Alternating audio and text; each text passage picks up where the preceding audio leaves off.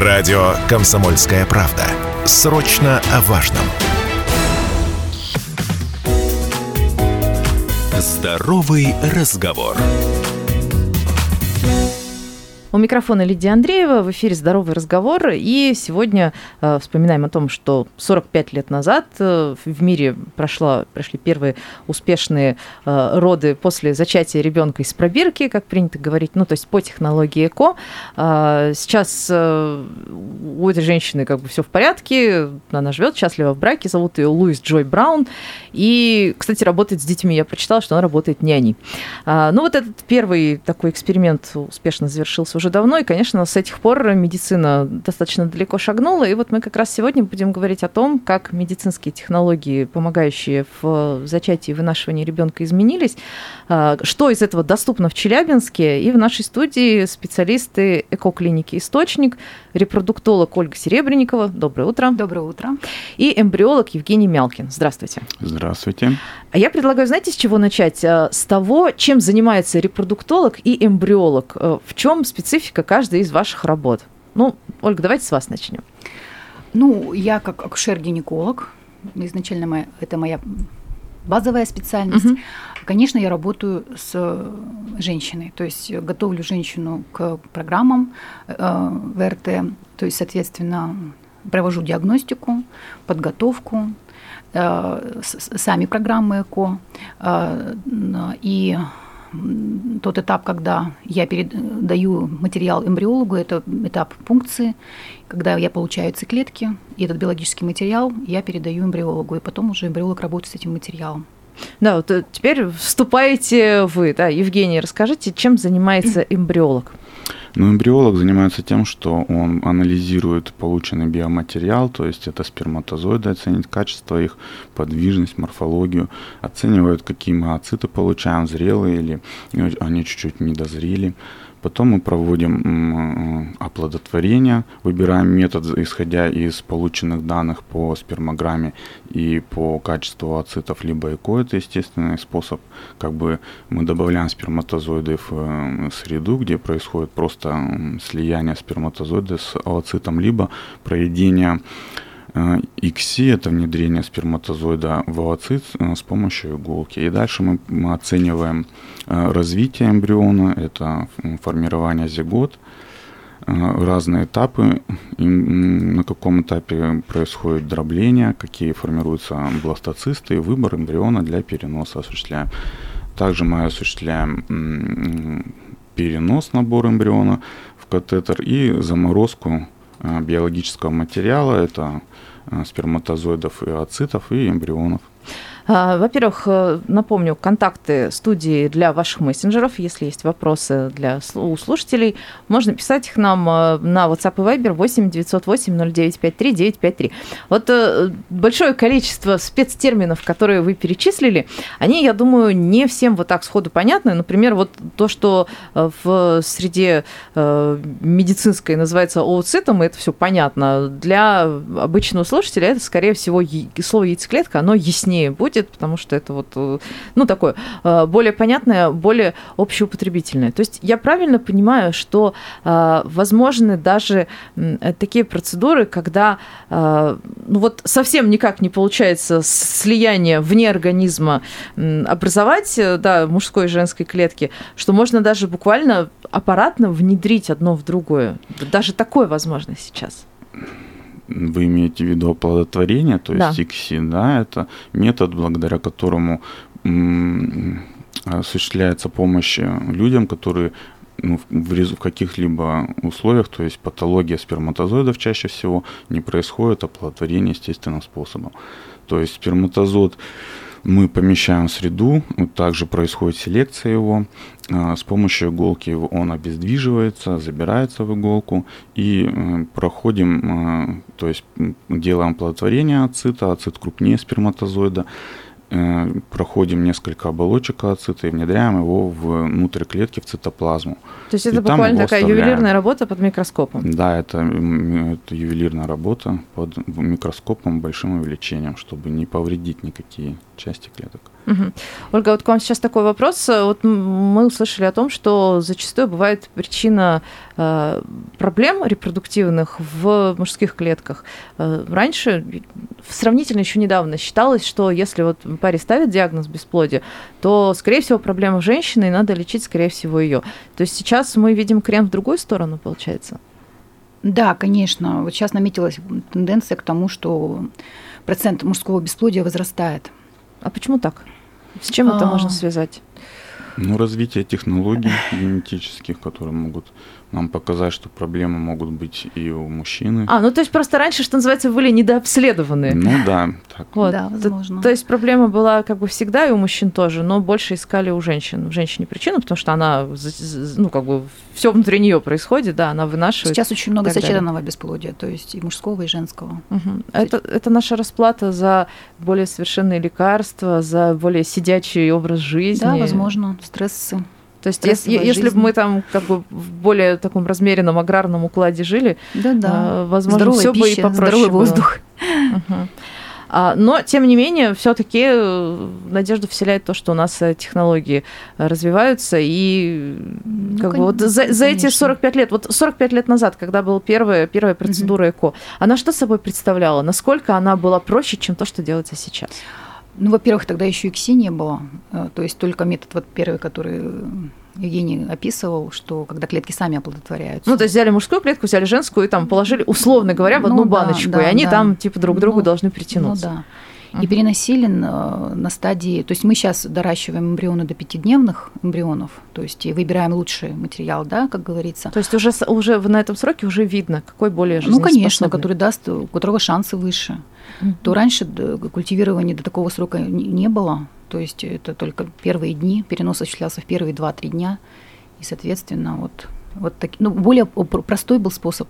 Было все проще гораздо, угу. чем сейчас, естественно. Ну, то есть и изначально э, должны быть э, ну, более такие уверенные данные организма, чем сейчас. Сейчас, я понимаю, можно при прям очень тяжелых случаях, в принципе, рассчитывать на то, что произойдет зачатие и вынашивание. Конечно конечно.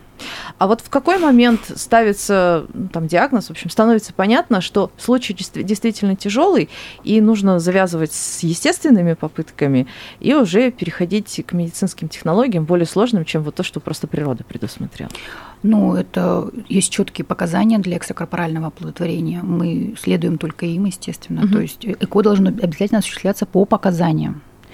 То есть э, пара обследуется. Да, Обязательно есть, оба, это важно. Естественно, конечно. Даже, я бы сказала, мужчина в первую очередь должен обследоваться. Угу. Вот. И, соответственно, уже принимается решение.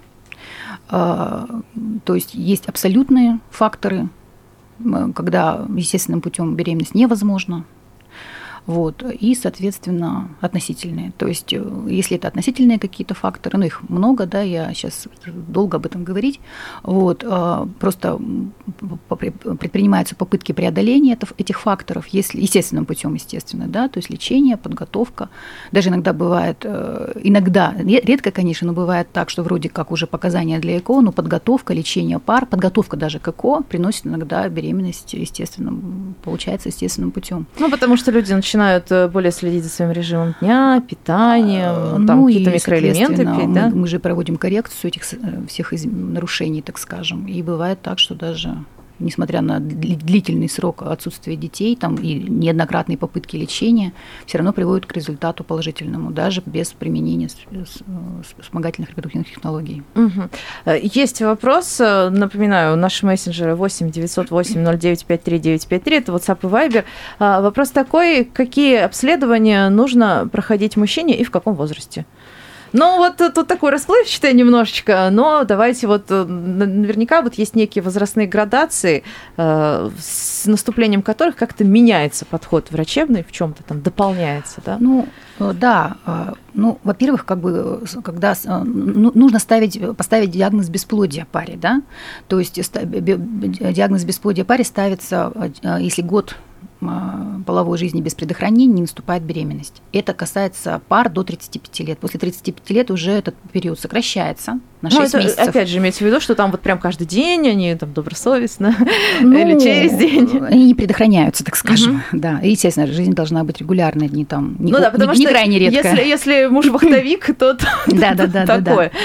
Вот, поэтому ставится диагноз бесплодия.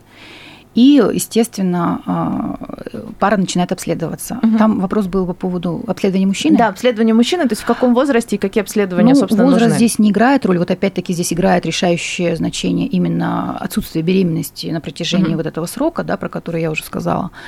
И, соответственно, мужчина в первую очередь сдает спермограмму. То есть первое, первое, что он сдает, это сдает спермограмму Мартест.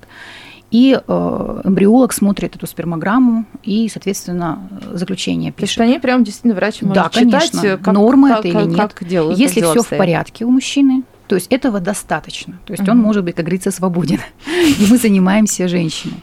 Если же там уже какие-то нарушения выявляются, то он направляется к, к врачу-андрологу, который занимается мужским здоровьем. У нас вот в клинике есть врач-андролог Тимошенко Иван Анатольевич, можно к нему обращаться, соответственно.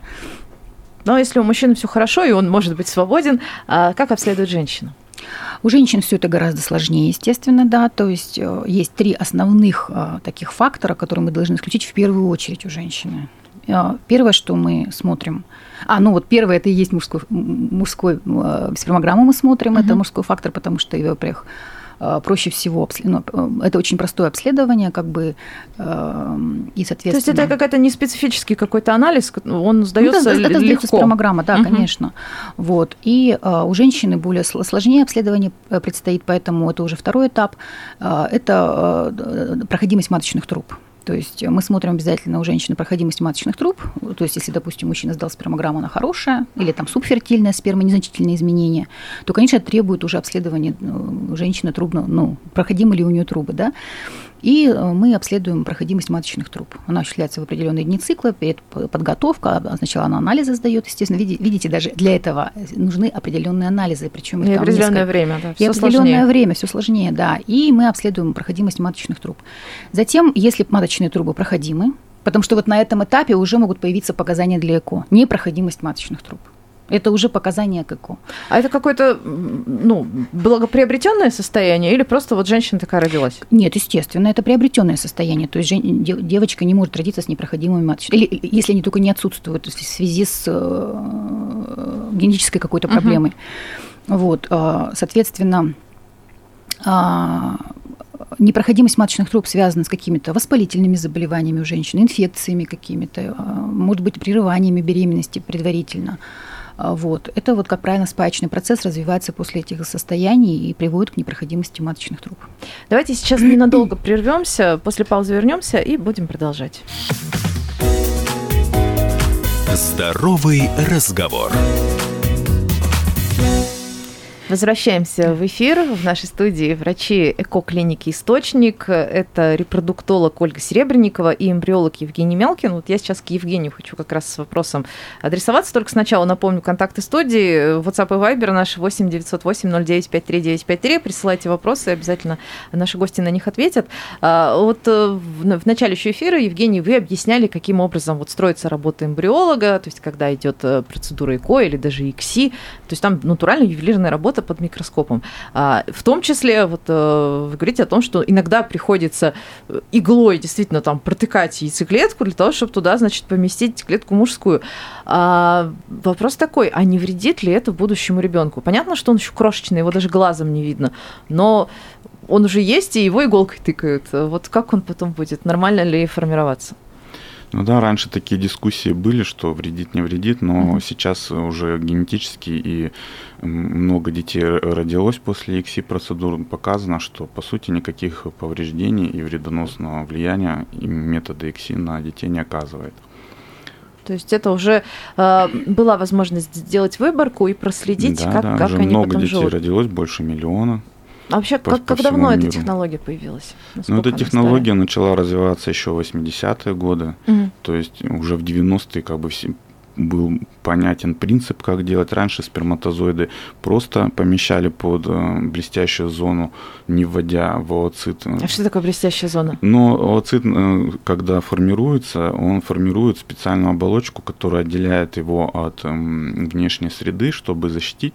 Если, например, в естественных условиях много сперматозоидов же у нас в эякуляте, чтобы не произошло полиспермии, то есть не внедрилось несколько сперматозоидов в ooцит, а пошел только один. А если такое происходит, то это То это развитие не плохо. наступает, то есть просто клетка как бы уходит в атрезии и дальше наступает новый цикл.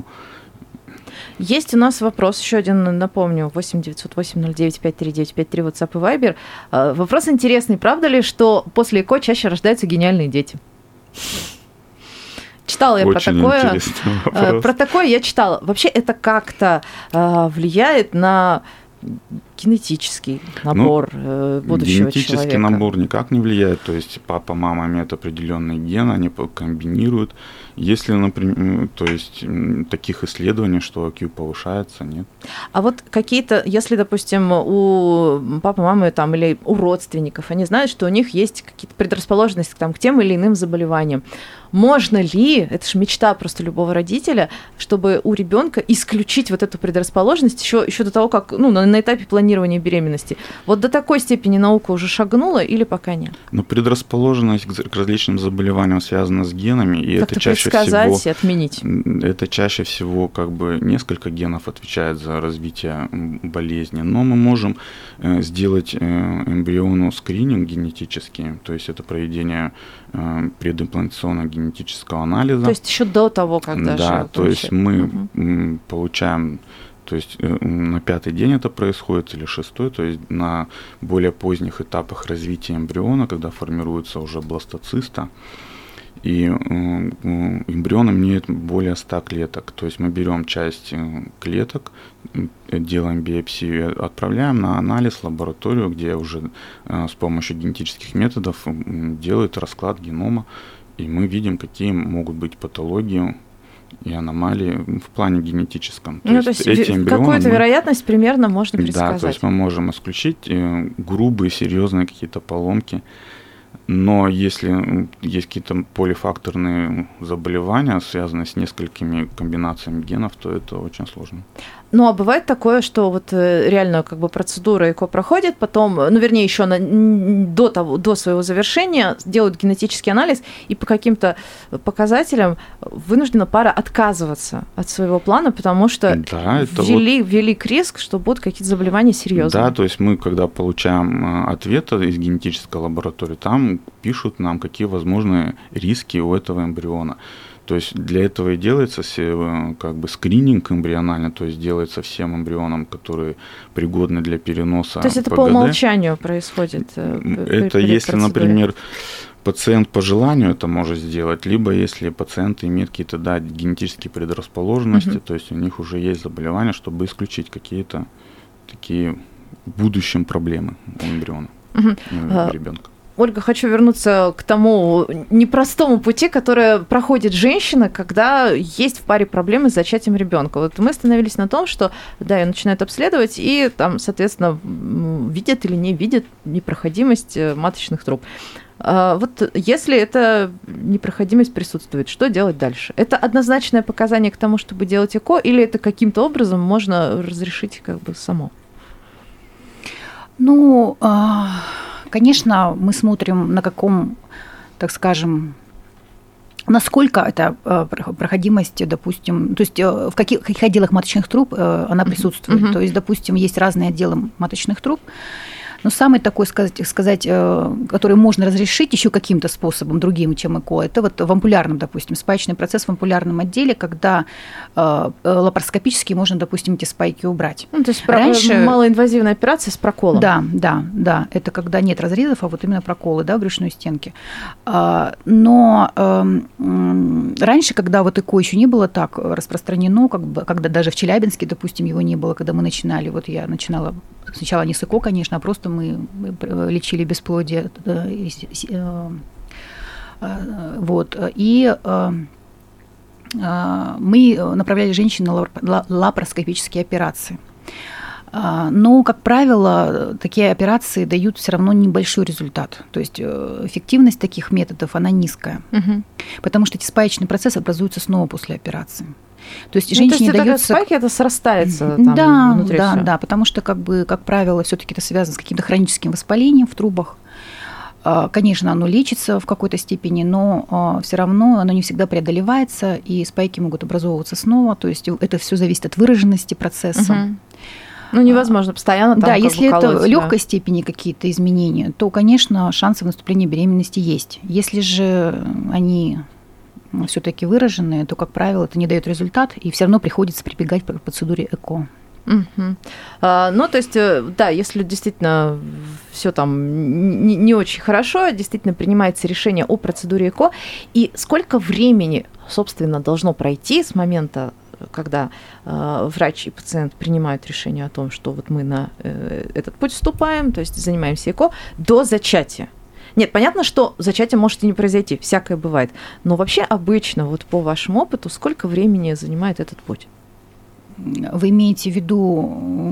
Ну, от, от начала, Нет, от если есть, решения если есть абсолютные факторы угу Э, бесплодия, соответственно, вот непроходимость маточных труб, то оно сразу принимается это решение, и там уже пациент решает, каким образом он будет э, делать эту процедуру. Есть же разные, э, как бы, то есть мы можем сделать ЭКО на, на, за счет средств, собственных средств пациентов, либо за счет средств ОМС. Ну, то есть, соответственно, там какое-то время будет очередь. Конечно, конечно. Угу.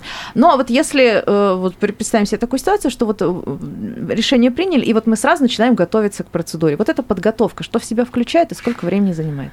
Все зависит от состояния здоровья пациентов. То есть э, я еще раз говорю, э, пара сдает э, специальное обследование, проходит, анализы сдает, и мы смотрим готовность. То есть, соответственно, если есть какие-то соматические заболевания, гинекологические заболевания, если у мужчины какие-то проблемы, то есть сначала проходит, проводится подготовка, улучшение, так сказать, всех показателей спермограммы, там, если это проблемы со спермограммой, если это гинекологические заболевания, это коррекция этих состояний, лечение предварительное, да, там, инфекции, воспалительного процесса, гормональная коррекция, дефицитные состояния, угу. то есть это, ну, много может быть, да, там, если это вес большой, соответственно, снижать вес.